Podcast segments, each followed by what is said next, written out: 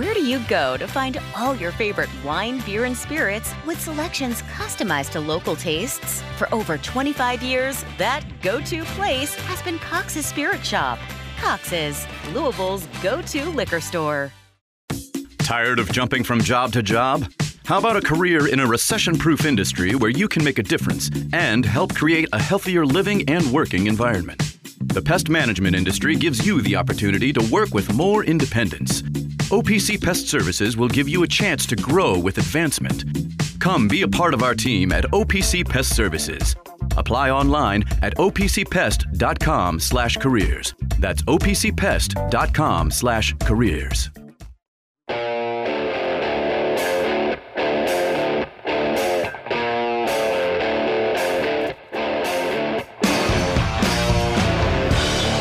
Now for The Drive with Mark Ennis, presented by Fitness Market on 93.9 The Ville. Fitness Market is Louisville's premier location for home and commercial fitness equipment and electric bikes. Find them online at thefitnessmarket.com. Now here's Mark Ennis. And Biggest Biscuit, also known as Dave Skull. Welcome into The Drive here on 93.9 The Ville. Mark Ennis, Dave Skull. We are happy to be back at Twin Peaks, and you should come by and say hello to us. And if you do so, you should stop, you should get something to eat, and you should get some of the Billionaire Bacon, Dave. Oh, my Lord. There are a few places where I feel like one item sort of justifies the whole trip. You know, like it can carry the whole menu. But for me, this Billionaire Bacon is that out here at Twin Peaks. And look, it's Wednesdays. They've got multiple specials today. You got $7.99 triple play, which is like, you know, a medley appetizer. You got various drink specials every single day of the week for happy hour. It is worth it. It's worth all of it, Dave. Look, this is my first time here, and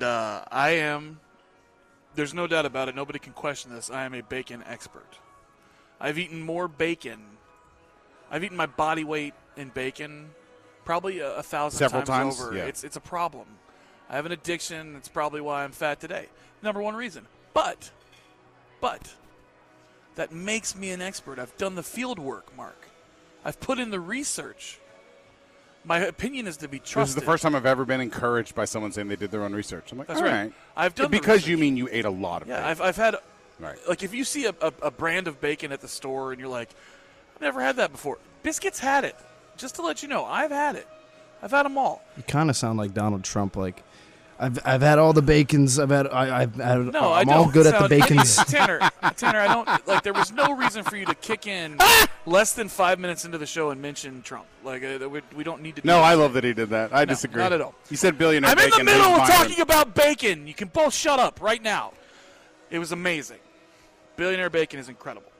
Candied, spicy. I loved it. Anyway, there you go.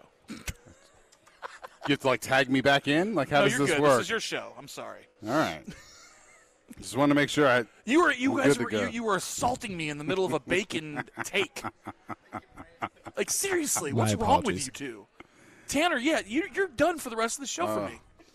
Spence will tag in in 30 minutes. No, you won't. It's fine. That's good. You all right? You good? I'm not. I was in a great mood, and you guys both ruined it for me. After the break, I want you to have another piece of bacon and like a reset where I would try to get you. This is what's happening. Yeah, I don't blame you. It would save my mood as well, which is why we are out here at Twin Peaks, and we'll be out here for the entire show. Would love to see you guys come by and say hello. Always good when you go to a place and they're like, yeah, we're having to expand the parking lot, right? Like, that's a great problem to have. So let's add to it. I just had another piece of bacon, so we're good. I've been pulled out of the abyss. Like a small child. It's amazing. Tanner, you can say whatever you want. Dave's been given a treat. He's been born again with another half of a slice of billionaire bacon. Tanner, you can say you have license to say whatever the hell you want now. Appreciate it. Say he's like Trump again. Don't, please don't. I was about to say I know Dave. There are things he does and does not want to hear, and that's one of them. Oh man, no. So yeah, this is my first time in here. It's a great ambiance. The menu looks incredible, and the first thing I had was amazing. And the manager tells us that they have to expand their parking lot because they're just doing so well. And word's spreading around town, and I love to hear that because this is such a good location. And other concepts, they've come and gone, but this one feels like it's here to stay. Well, look, we got a lot that we will get into here throughout the day. We'll have the buy or sell a little bit later on. I would like to talk a lot about football in the latter half of the show, only because we're getting closer to the AFC, NFC championship games, and we're one game closer to just all of our, I think, sort of dreams of Lamar getting to a Super Bowl. So we'll talk. I want to talk a good bit about that a little bit later on. And we're going to get the ACC football schedule release at 5 o'clock.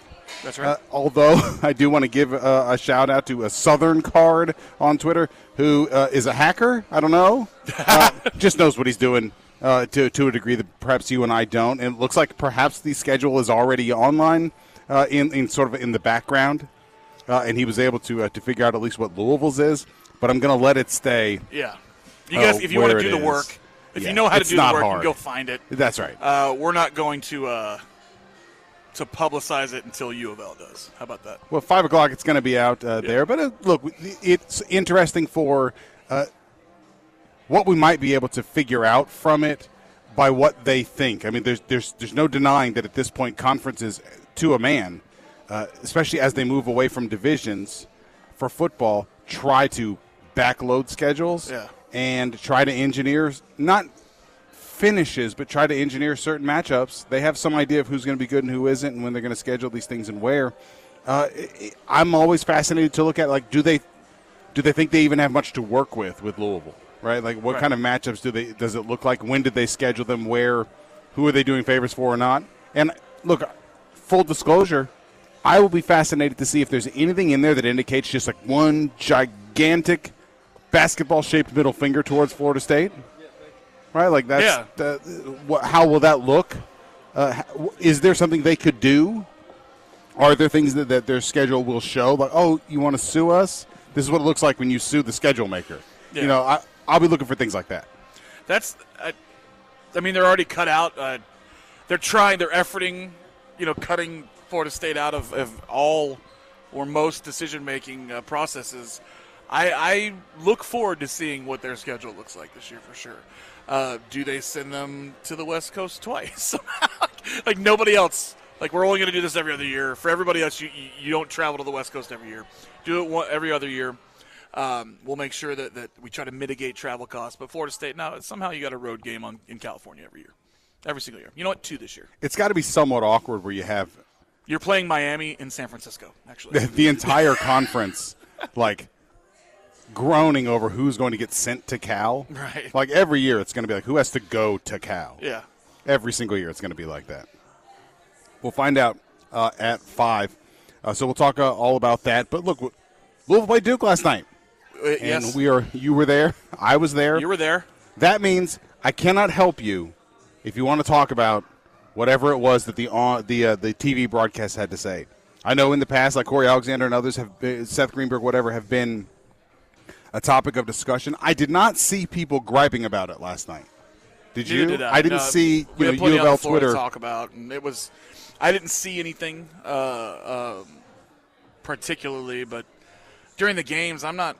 I mean, I tweet some, but I'm not on my phone a ton during the games. You would normally, when there's something egregious like a Corey Alexander, normally it's a topic of discussion for 24 to 48 hours afterwards, or 168 hours after, or the rest of our lives. Yeah, so I don't have anything for you on that one, but in a lot of ways, Dave, feels to me like, you know, there's only a spectrum of outcomes for a game, for any game. Yeah. And these are the ones that satisfy me the least out of all of them, where this game was a blowout for a big portion of it, close for kind of a portion of it, but never really in doubt at all. Yeah. After 6, 7, 8 minutes into the game, everybody who has staked out kind of a position about Kenny and about this team got a piece of whatever they already believe kind of handed to them. If you're dug in on there being all manner of improvement on the team, you know, there are things that happened last night that I think you can look at and you can be optimistic about. And if you are just like, screw these guys, they're never going to win. There were a lot of things that happened last night. You're like, yeah, they probably are never going to win. those things, you know, they persist. And then everybody in between, it's another one of these where it's sort of a mixed bag, but not ever the kind of bag that we're looking for here. Yeah, so you saw it reflected on Twitter, you know, when the comeback started happening, and I tweeted a few times, and I saw somebody say, well, let me guess, you know, they got down by 20, they cut it to 5, and then they lose by 15, and it was like, yeah, that's about right. I think that's almost exactly right. I mean, that's what people are almost getting used to, and it's not. Here's the issue with last. Like, yes, they played hard. We haven't really questioned their effort that much this year. I haven't heard many people doing that. It's more like he has questioned their effort more than we have. Right, which I feel like it's more like we attribute it to they look like it's directionless effort, or it's, you know, they don't really know what to do, so sometimes you slow down. You know, it's hard to look like you're going full speed when you don't know what to do. Right. Exactly. So and when something keeps happening over and over again, like slow rotation on threes and not getting back in transition, I don't necessarily. I'm not inclined to blame players. Then that feels like a systemic issue. That feels like a coaching issue. So when I watched last night, and I think Duke finished 9 of 25 from the 3-point line, which is, you know, not great, not the worst. It's relatively average, you know. But I watched that game. It wasn't like you watched the 3-point line stats and you're like, oh, that's what happened. I can tell you, I watched every second of that game, and all 25 looks were open. There was one where it was a step back and there was an attempted closeout, and they hit that one. But everything else, and that one was technically open, everything was wide open. Everything else wasn't even challenged. Duke missed shots. They missed open shots that would have made this a much bigger blowout. We lost by 14. They missed 16 open threes they missed. And they hit 2 or 3 of those, and this is a 20-point loss. You know, and that's the problem with conversations about us improving, because it's like, yeah, on the offensive end, I see some good things, you know, and I see some effort, but there's certain things they never do. And one of them is they don't defend. They don't defend like properly. You know, we can say they're not good on the 3-point. They're not good defending the 3. They're not good in transition. And then you're like, yeah, and they gave up a lot of straightaway drives to the basket too. So what's left? You know, like, what are they good at?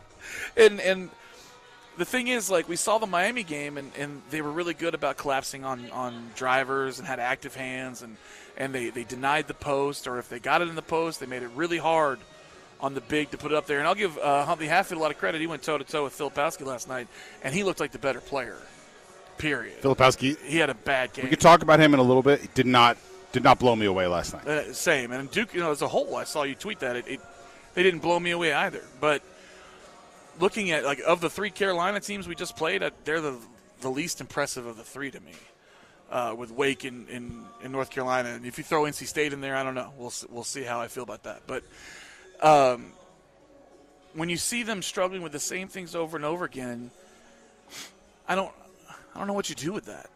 I don't know what you do with that. And you can't say, well, they'll get it over time, because they haven't gotten it over time. These are the same – with those collapsing, like those double teams and the collapsing in the paint and everything they did against Miami, it seems like they try to apply that same principle to other teams that aren't doing the same thing. You know, and their double teams come at the wrong time. They come at the expense of rotation, you know, and they're leaving – there's just wide open guys everywhere on the court. And if you're doubling them in certain places on the court, It doesn't, when you double a big in the paint, you're cutting off all of his options, you know, and most bigs are going to have a tough time getting it back out, you know, if they're not going up with the ball, and then you're making it hard on them there, they can't get the ball back out of the paint. But if you double them on the elbow like they did with DJ Burns at NC State, he has options everywhere. And if you double him, he's just going to throw it to the guy you just left. And it's like they don't really understand the principles of it, you know, where the baseline is another defender, and that's that's a big part of it, you know. And you're doubling guys in the open court. That doesn't do much for anybody. And it seems to happen all the time, and they're leaving guys wide open on the three-point line. The rotations are wild, and it seems like one timeout can correct a lot of that. But it never does. And yet it doesn't, right. They're either not called or when they are, that's not corrected. So I thought at the game, stayed for both. I don't always stay for the other coach, but I went and stayed for Shire because he came in pretty quickly after Kenny was finished. And I thought he gave the best answer I've ever heard. And it was the first time I really felt like that's why they picked him. When he was asked what he thinks about Kenny and how things have gone at Louisville for Kenny, and what I loved about his answer was that it wasn't the least bit like sympathetic. Yeah. It was just extremely bottom line. He's basically like, yeah, it's hard. Being the head coach at a place like this, it's pretty hard. Head coach at Duke, it's pretty hard. People want you to be awesome. That's what you've been hired to be. Good luck. And that's kind of all he said. He's basically like, yeah, demands are pretty high. They give you a lot to work with, and they want to have a lot to show for it. And I was just like, thank you for not. Thank you for just saying it like it is. You're at a place where everything's like the investment and interest are at a level that people are not the least bit interested in getting C's. Yeah. They don't sugarcoat it. Yes. You know, it's don't head pat, don't sugarcoat, don't do any of that. You know, you don't need it here.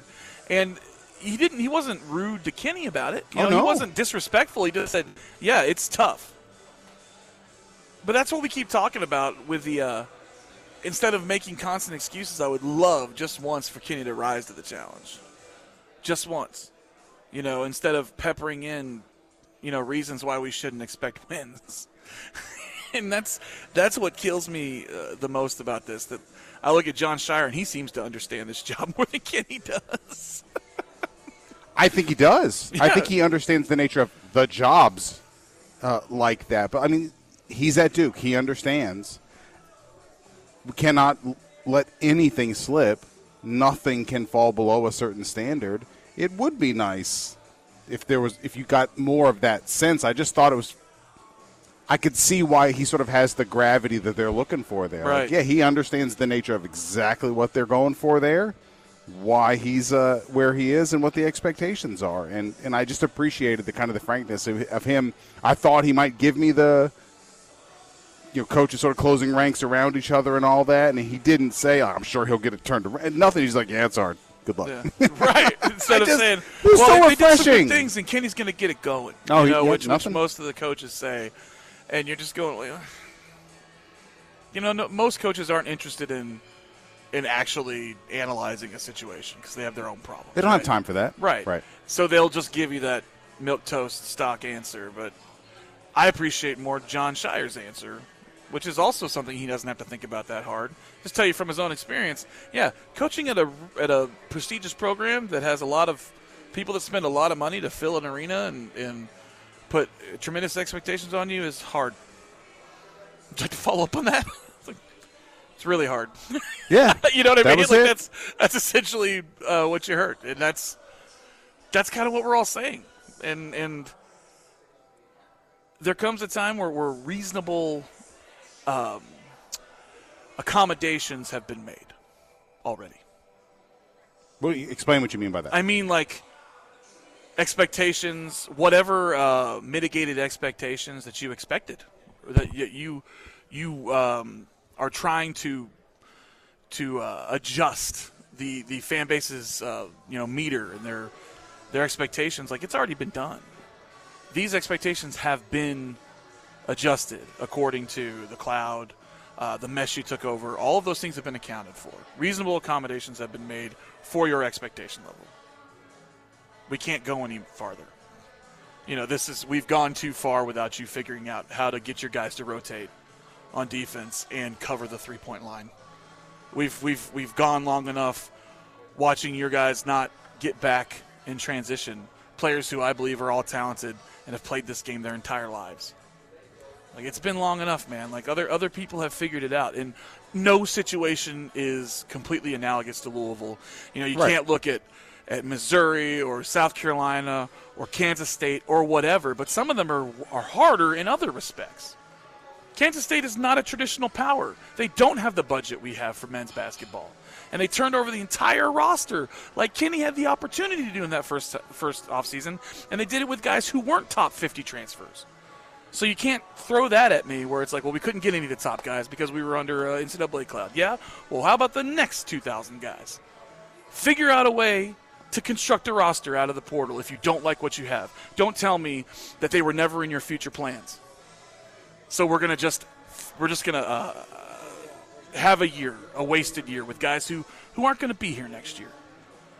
You know, at South Carolina, when have they ever cared about basketball? Not really. They've had some good teams here and there, but not really. They just beat the hell out of Kentucky last night with a second-year head coach who won 11 games his first year. And who lost, like, their lottery pick, remember? Yeah, and now they're 14-4, and they just beat a top 10 Kentucky team. I mean, there's excuses and there's reasons, and neither one of them matter after a while. You know, and people aren't going to keep listening to the same ones over and over again. It's like, you got to do the job. At some point, you can't do the job. We're going to find somebody who can. Well, look, in the end, the reason that I liked John Shire's answer so much is that it was an expression of, like, an understanding from him that, like, you're hired to do a job. And when you're at Louisville, when you're at Duke, when you're at North Carolina, you're at these places like Kansas, whatever, like –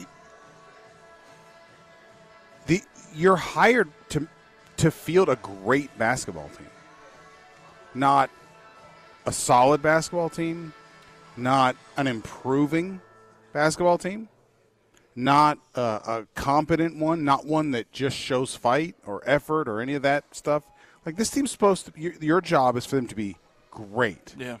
And even recognizing, obviously, that you don't necessarily have to fix things, everything, overnight. You can't tell yourself that, like, this team does the things that great teams do and that they just need more time. Like, you can't – not when the failings are the things that they are. They are macro issues. This is not right. Bolts and nuts need tightening here. This is – it's far bigger than that.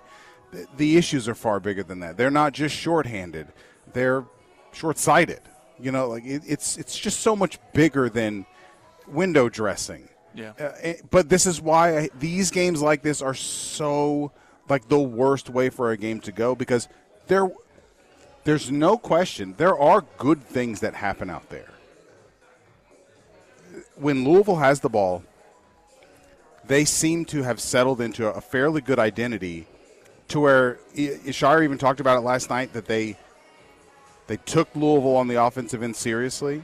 And even had to make some adjustments in the second half for things that they were doing that they needed to adjust for. So yeah. There is actual progress on the offensive end, but we're talking about progress like up to sea level here.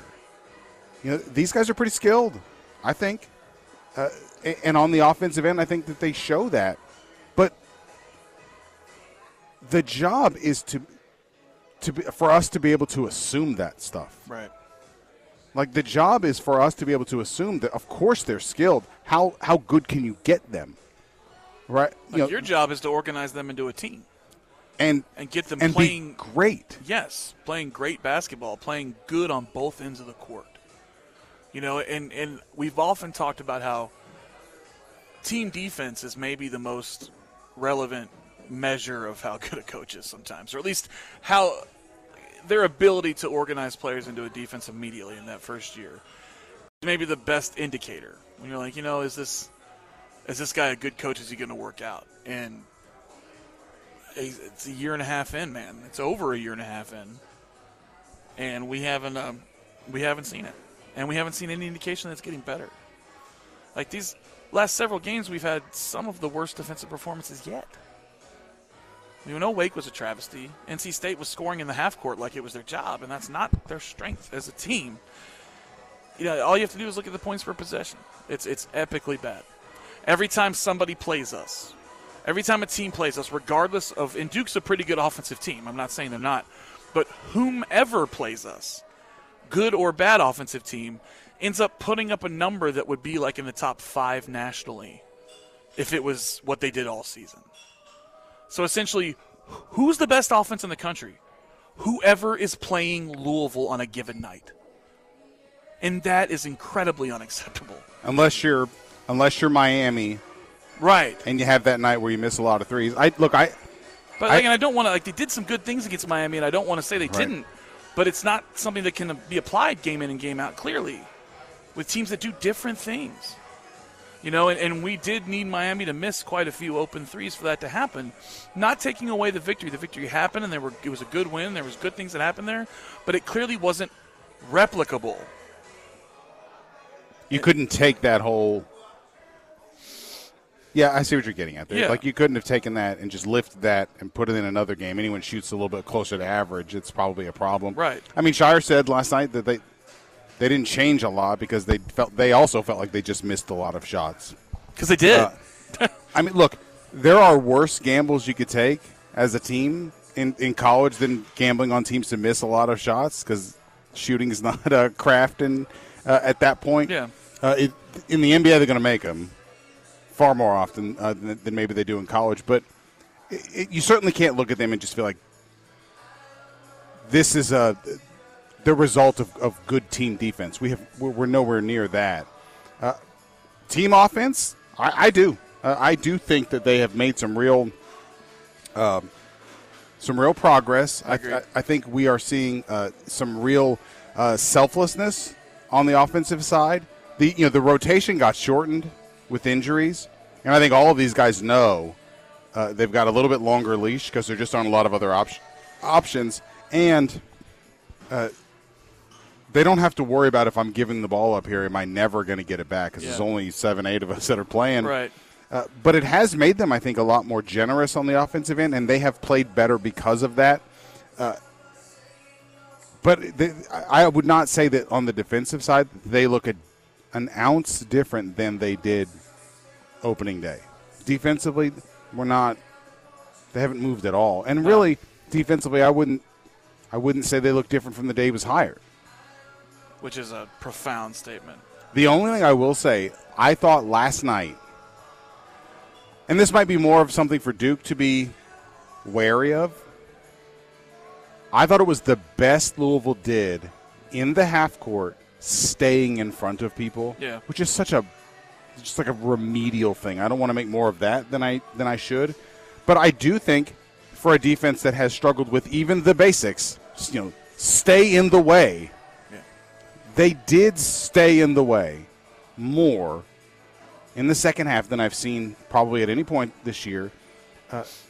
Kept somebody in front of them and dug in longer on defensive possessions.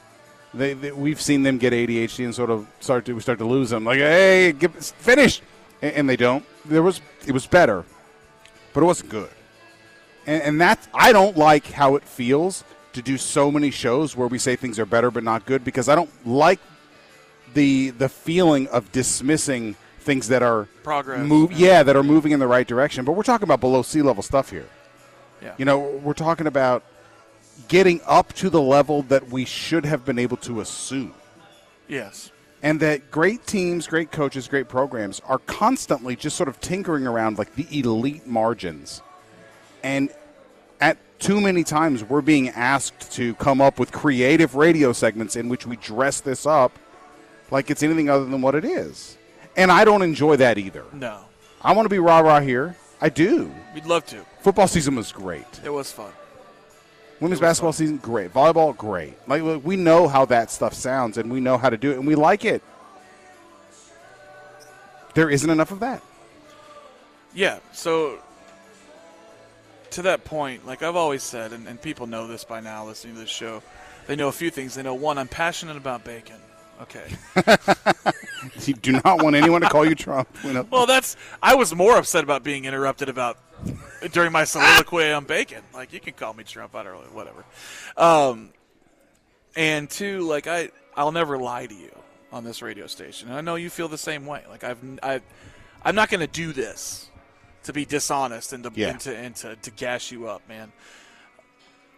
Doesn't mean I won't sometimes try to find, you know, the silver lining in situations, but never, ever going to be dishonest. And that's why it's been so hard to be positive during the Kenny Payne era, because there's just so many negatives on that court that paint a picture of somebody who simply isn't up to the job. And I think the writing's on the wall. This thing's over, barring – well, I think it's over. But it's – we still have however many games left, and I've come to the realization probably that it's not going to end early. I mean, it seems that way to me. It might, so too. It might still, but my assertion that it would be over, or my belief, not really assertion, that it would be over by the end of January, doesn't seem like it's going to happen. This is going to be a tough couple months because, well, how do you talk about these games? You know, and it's been a struggle to this point, but really, like, when games become completely almost meaningless, how do you talk about them? You know, like, I don't want to hammer people. I don't want to pile on and just be negative. Like, hey, I'll give you some positivity. Last night was how you're supposed to use Zampane in this situation. Okay, let's stop right here. Yeah. And when we come back, I want to talk about Zan, because he's a great example of, like, things coming out of last night as being the best worst. Yeah. Like, a good thing that was a bad thing that was a good thing that was a bad thing. Like, all – and the agony of being stuck in that cycle right there. So we'll talk about that when we come back out here to Twin Peaks, where you guys should come by and say hello to us here on The Drive on 93.9 The Ville. We'll be right back. Taking care of your family isn't always easy, so we make sure getting care when you need it is. With Baptist Health Urgent and Virtual Care, we bring you more options and greater convenience, too. With video visits available 24/7 and online check-in through MyChart for in-person visits. To check in online or to set up a video visit, go to baptisthealth.com/careanywhere.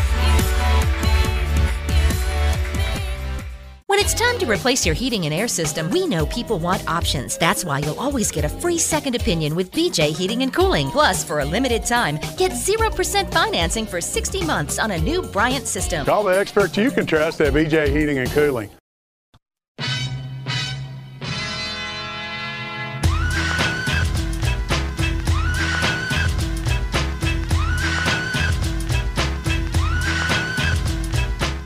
You're listening to The Drive, presented by Fitness Market, right here on 93.9 The Ville. Now, here's Mark Ennis. And Biggest Biscuit, also known as Dave Skull. Welcome back into The Drive here on 93.9 The Ville. Mark Ennis, Dave Skull. We're out here at Twin Peaks. They've got their triple play for happy hour on Wednesdays, happy hour every weekday here. That's like one of those... appetizers with three different ones sort of combined, where you can get all of that here and more, to say nothing of course, Dave, the billionaire bacon, which we have already eaten two entire servings of and have no regrets about. And quite frankly, the only reason why we haven't eaten more is because we can't talk and eat. Right. And Andrew put it in front of me, the last piece, and I feel like it's one of the great feats of my life that it sat there for 15 minutes and I willingly handed it over to you after the segment, because I had already had my share and then some. I appreciated your sense of justice there. Yeah. And also I felt bad for yelling at you. I thought about said bacon. I thought you were just more yelling. I was. Than at me. No, it really wasn't about you. Yeah. That was kind of the point, is that you were interrupting my soliloquy about bacon. That's really all it was about. I do love that college sports continues, even as it tries very hard to become pro sports fully. I do love that we can still count it to give us things like this. This is the headline, USA Today. Alabama's Kalen DeBoer won't imitate LSU's Brian Kelly and adopt a fake Southern accent. Cool, man. Progress. Like, that's sweet. That's progress. Awesome. That's good. Thank you for not trolling us with a fake accent. But he is doing, like, an interview on Pat McAfee's show from, like, the front seat of a Yukon or something. I don't know what's going on there. Do you remember when Bruce Pearl did that draft day interview where he, like, got pulled over on the NBA draft? He pulled over on, like, the side of the road, and he looked like kind of like a war correspondent. You know, he was using his phone. It was very fuzzy. It looked like he was like from, you know, Baghdad or something, you know, like he's embedded with the troops or something. That's right. And I can just remember he was talking about the kid, I can't, Okoro or somebody that got drafted by him. He's like, character matters. And he was screaming it real loud. I'm like, shut up, Bruce, God, of all people. You know, it's just very, very funny. The awkwardness of these live interviews sometimes. Let's go. Let's open up the phones. We'll let folks weigh in on last night, what you saw from the game against Duke with Louisville losing that one. Yet another game. Dave, let's not lose sight of sort of the biggest of big pictures here. We're at the point now this far into Kenny's tenure, which is a year and a half, no matter what he says. Over half of their games they've lost by double digits. That's insane. Not just over – I mean, over half their games they've lost, bad enough. Yeah. Over half their games they've lost by double digits.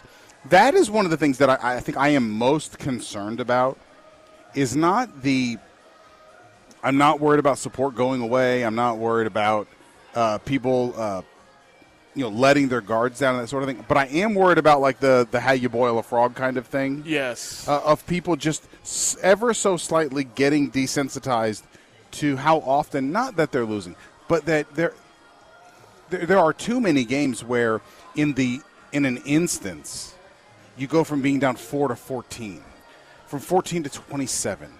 Like there's just, it is a gigantic failure that those things happen. And what frustrates me about it is it creates these situations where every coach in the world is going to tell you when their team gets up by 27, it is extremely difficult to sort of ratchet up the intensity and keep those guys desperate and dialed in and breakneck and white-knuckling and all that stuff. It just is.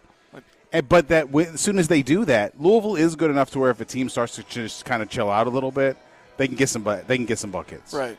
And that we're constantly in this position of having to say, but they showed fight.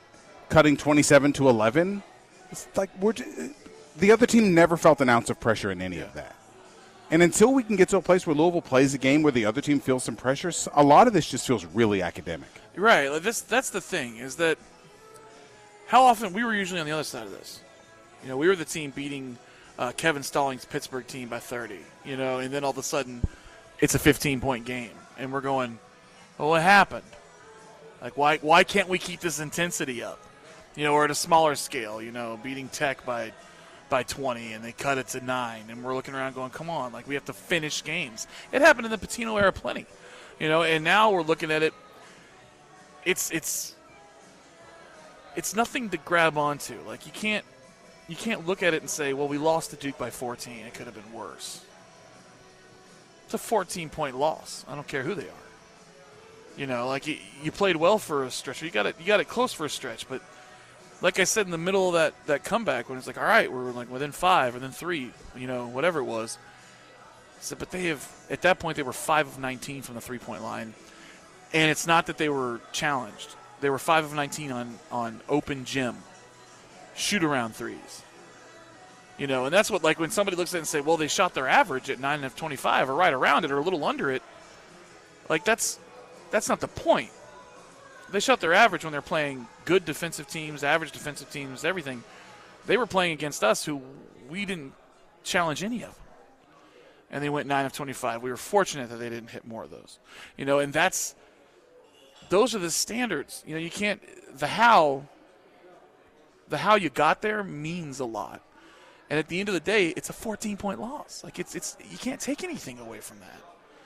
You know, you can say, hey, you give credit to the effort, and there is some good stuff happening on offense, and for the 150th time, I really like a lot of the kids on this roster. I like their games, and I think that they have good attitudes, and you know they could play for me anytime. But man, as a team, you know we're going to end up. People that are looking for the silver lining in every loss are going to end up talking positively, and when we're sitting there like 9 and 23 on the season. Okay, like this wasn't a complete and abject failure. You know? See, and I love that you said, but the team, because that is, to me, the until that changes, that is, it should almost be like a macro.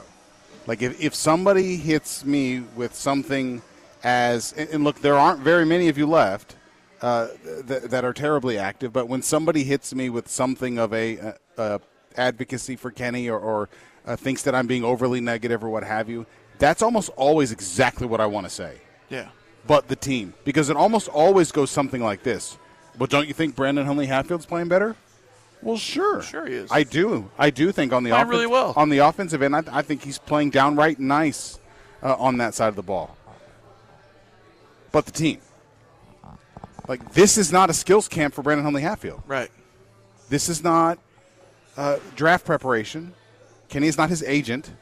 Kenny is not Chris Brickley, who was in attendance last night and who probably had no idea what he was looking at. I just, they're staring like, what is this? This is not Louisville basketball. Like, in the end, so much of the little bits of the advocacy that we still hear is like refined down to, well, what about this guy doing these things? Well, that, you know, like Curtis Williams shot the ball really nice the other night in a loss, and I was like, well, I hope he had a good time.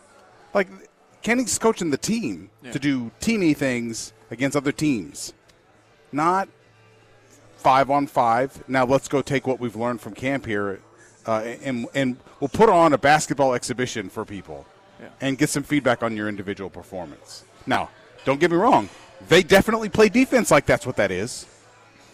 But in terms of fielding a team with team awareness and team concern, I don't think you can really make a lot of arguments for teamness outside of, I think this group is far more unselfish on offense. But even there, I still feel like when teams want to absolutely clamp down, they can. But I will recognize on offense, I think there's a greater willingness to share the ball than there was earlier in the year. That's progress, but that's it. Yeah, I think that's spot on. You know, and as somebody texted in, Seth Davis last night said, it was this is a results-based business, you know, and Louisville is a results-based program. And the results aren't there. And if we win less than 10 games, or we win 13 games, whatever, but we win less than 10 games for the second year in a row, I mean, there's no other way to slice it. The results aren't there. Now, before we took the commercial break here, you mentioned that what felt like a clear takeaway for you was that's how you use Zan Payne.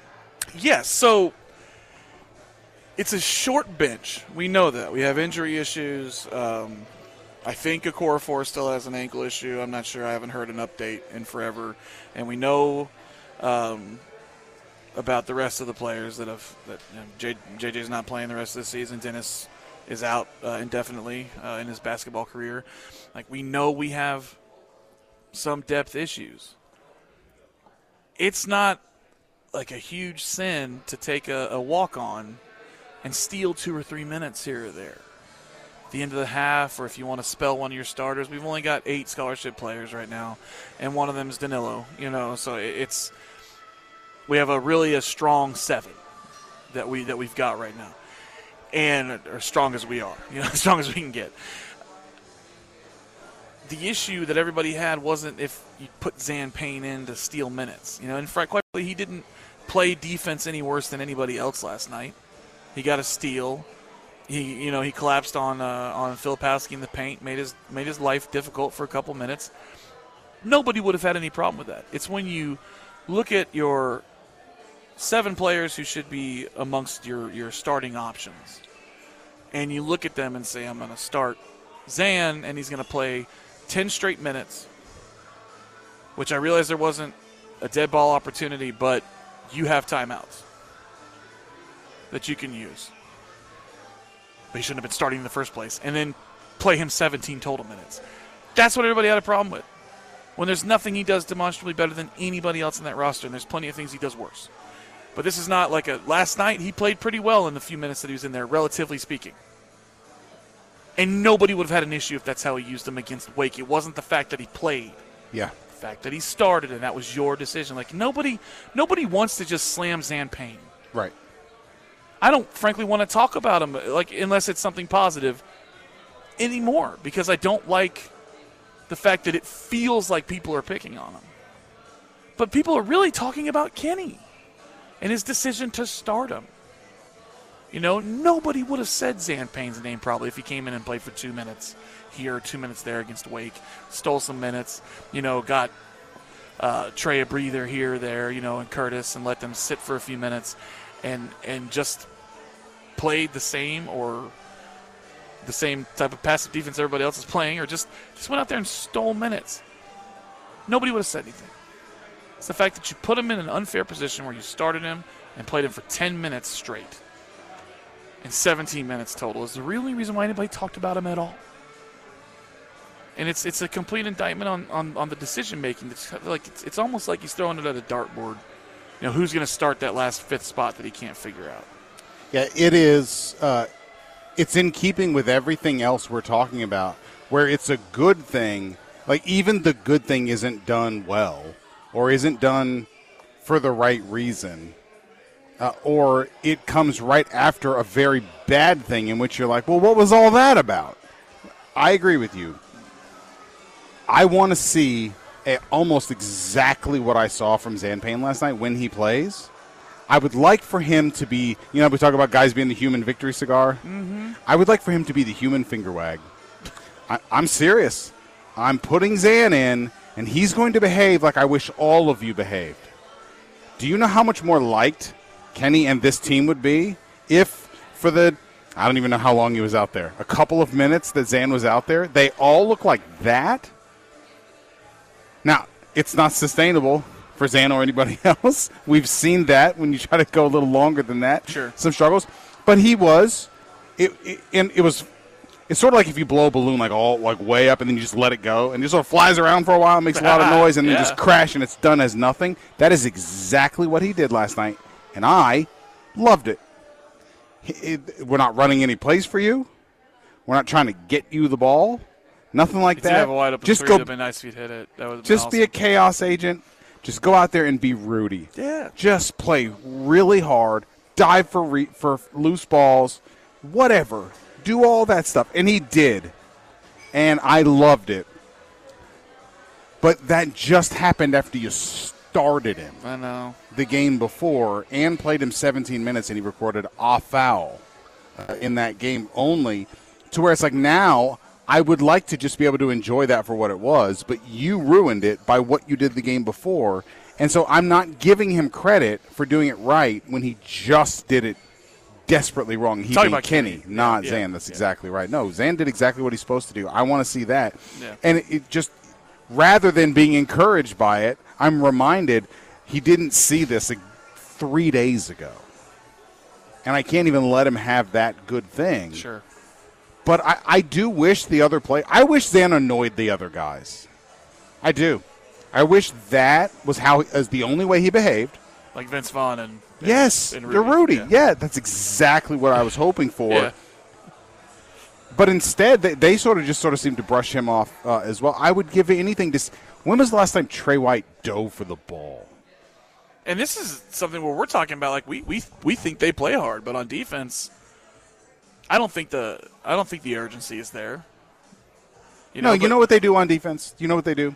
If you ever are trying to cross at like a crosswalk, and the light changes or the signal changes, you're almost there. There's clearly a car waiting for you to get by, and then they can go. Yeah. And you do that thing where you just kind of pump your arms a little more. We don't go any faster. Yeah. But you just – the point of that – the point – well, no. You don't really change how fast you're going at all. Yeah, performative. But all you're doing is sort of changing your walking motion just a little bit to let that car guy know, I know I'm holding you up. Chill. I'll be by you in just a second. I'm aware. I'm showing you respect, but I'm not going any faster. Yeah. I feel like that's how they play defense. You're talking about like closeouts and stuff. I mean, yes. I hear you. Like it looks like, oh, God, put my arms up here, jump up here. I think they do the wrong thing with a lot of urgency sometimes on defense. Like I said, like the double teams when they leave the guy, but then it's when they realize that he's wide open that's when it's like, you know what I mean? Like, forgot that again. Here he is, wide open on the three-point line. There's no closeout because it's too late. They're 12 feet away, you know. So like, but again, I do think they move with urgency to do the wrong thing often, and that's the most frustrating part of all of it. I feel like. I think the longer I go in talking about these teams and trying to find fresh ways of talking about it, I still keep circling back to this, that it bothers me that they don't fight, and I don't mean it in the Kenny way, where fight just stands for all the things he doesn't instill or enforce. I'm talking about fight with each other. We're a year and a half into this with two very different groups of guys, and you never see a guy, there's no infighting. You don't see them getting after each other at all, especially on the defensive end. See, that's not even the talking, though. Like, but in particular on the defensive end, where they are where you're very codependent. You know, how things go on defense really depends on all of them, and it's starting to make me worried that they don't think that. Right. That they think it's 5-on-5, but it's 5 individual one-on-ones on defense. To where, like, surely someone is screwing up on defense all the time. It's why these teams are able to score. You know, Louisville's just perpetually giving up 80-plus points in every game. You would think somebody who's busting their ass to do their job right is going to be perpetually annoyed by the fact that somebody lets go of the rope on every freaking possession. Sure. And you never see it. And to me, that is like a player-peer enforcement part of this that's missing. But ultimately, I that rolls up to coaches, too. You've assembled this roster with certain personalities. You've missed it. You haven't empowered somebody. You've missed a part of the team-building process, and it's just all stuff that they're missing to me. See, I thought, and it went in lots of different directions as the year went on, but I thought early last year, Jalen actually talked a lot. You'd see him get angry at people for not being in the right place on defense. Didn't stop him from often being out of position as well. But there was at least some sort of frustration, you know, there. And I don't want them to be fighting. I like chemistry. But to your point, people should be getting pissed. That's part of it. When you have a functioning team and somebody doesn't do their job, you have to have a vocal leader that goes over there and says, what are you doing here and here? Why aren't you? This is what you're supposed to be doing. It doesn't always have to be like angry, but it should be loud. You know, talking on the back end of the defense is what we always talked about with Malik, that we were missing often at times. And then as he got older, he got better at communicating. The last year that he was here aside, he became vocal by the time he was a junior. And when he was injured, we missed the quarterback on defense. You know, and side note, he's actually playing pretty well in the G League right now. But whatever happened in his last year, the lack of motivation and all the crap going on in the program, whatever. But that's the kind of stuff we don't have right now. You know, how much – and we saw it all the time. We had multiple quarterbacks on the defense when Patino was here. Everybody knew where they were supposed to be. So there was ultimate accountability from everybody on the court. All right, we're going to take a quick break here out at Twin Peaks. We're going to be out here until 6 o'clock, so come by, say hello to us as well here. We'll be right back on The Drive on The Ville.